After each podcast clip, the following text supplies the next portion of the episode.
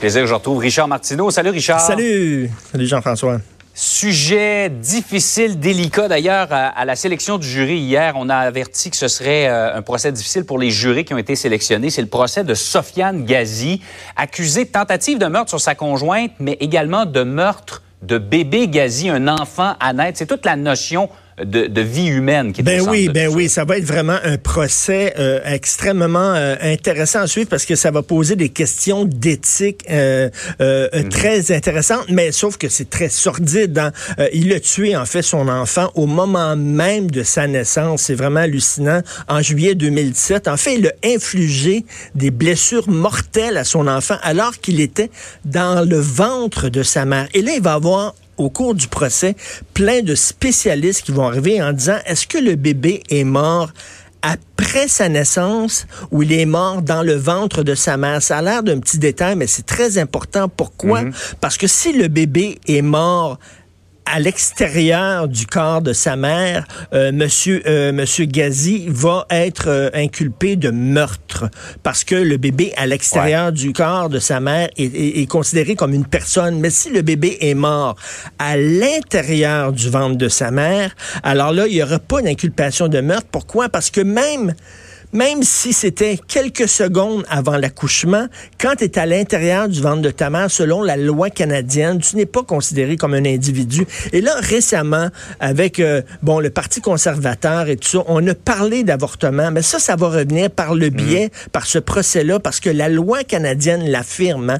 Il n'y a aucune distinction entre un amas de cellules quand ta blonde est enceinte le troisième jour et un fœtus de neuf mois. C'est la même chose pour la loi canadienne. Ah, il y a des gens, et j'en mhm. suis, qui sont un peu mal à l'aise avec ça en disant, je m'excuse, mais il y a une différence entre un amas de cellules, un embryon, un fœtus, puis un fœtus de neuf mois.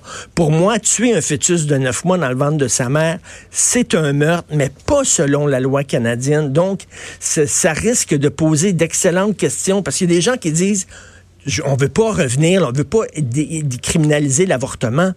Mais ce qu'on veut faire, c'est qu'on aimerait qu'on reconnaisse que des fœtus de neuf mois qui sont sur le point de voir le jour, ben c'est pas un amas de cellules, c'est une personne, c'est un individu pas évident, Richard, de tracer la ligne. Euh, généralement, la question qu'on se pose dans un cas comme celui-là, c'est est-ce que l'enfant était vivant et viable? Exactement, vivant et viable.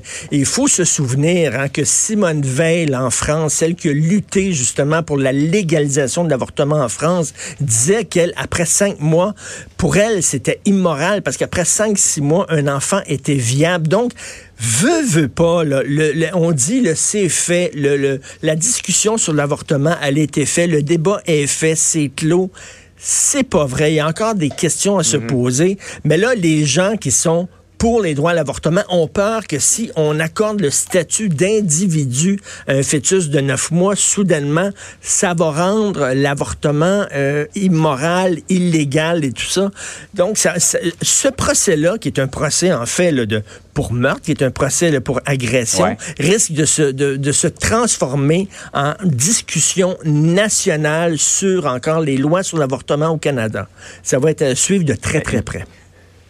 Une question, effectivement, qui n'a jamais été vraiment là, établie. C'est difficile d'établir la ligne dans C'est très difficile. Le Canada est un des rares pays là, qui, qui, a une loi comme ça, là, qui reconnaît absolument aucun statut juridique, hein, même si le fœtus a neuf mois et va voir le jour dans quelques secondes. Donc ça, c'est un... Moi, j'en parlais souvent de ça, mais les gens me disaient, oui, mais c'est théorique, voyons donc. Voir si un bébé va mourir, va se faire tuer mm. quelques secondes avant de voir le jour. Richard, c'est théorique, mais c'est pas théorique. Là, là ça arrive c'est la réalité. Il y a des spécialistes qui vont dire à, quelle heure il est mort exactement le bébé, dans le ventre ou pas dans le ventre.